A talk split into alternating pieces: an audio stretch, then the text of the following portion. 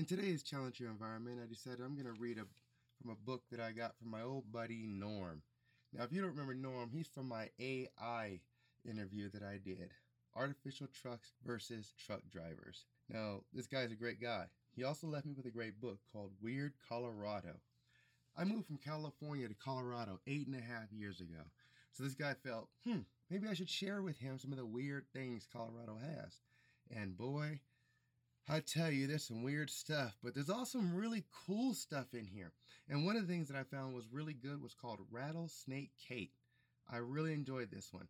So I decided I was going to read this story. It's pretty short, but it's a great story. It's a true story, just like all the things you've heard on my show. All stories are true and found either in history books or in your library in a story form of history, like this book, Weird Colorado, which are facts found in history.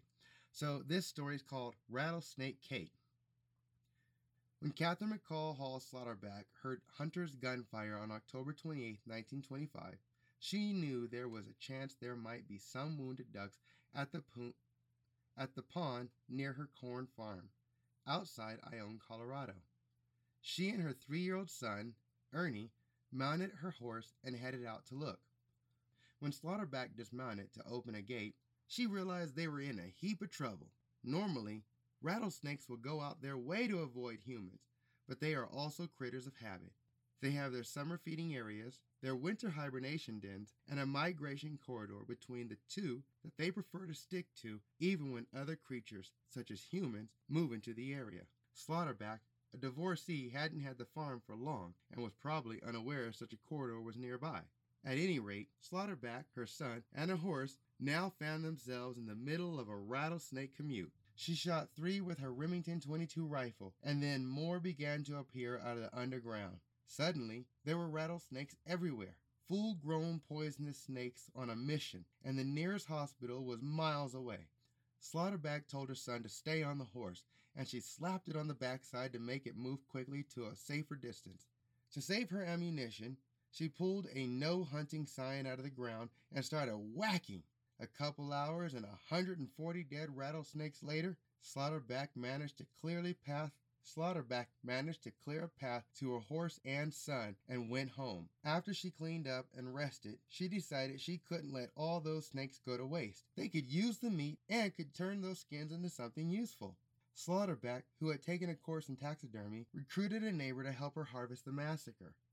News of this woman's gritty feat spread fast, and the reporters were driving to her barn while she was still hanging snakeskins on a line to dry. From the start, some doubted that this 90-pound woman could actually do what she did. So, she made a fashionable dress out of 50 skins. The rest became a headband, a necklace, and a pair of shoes. She wore the outfit to parties and other events where she was invited to tell the story. From then on, Rattlesnake Kate was in the business of harvesting rattlesnake venom, skin, and rattles, and preserving rattlesnakes. Slaughterback is buried in Mizvah Cemetery in Platteville near Greeley. The gravestone she chose before her death reads, Rattlesnake Kate, daughter of Wallace and Albina McCall, July 23, 1893 through October 6, 1969.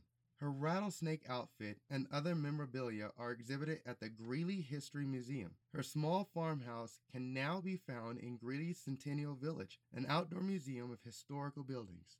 And that is the story of Rattlesnake Kate.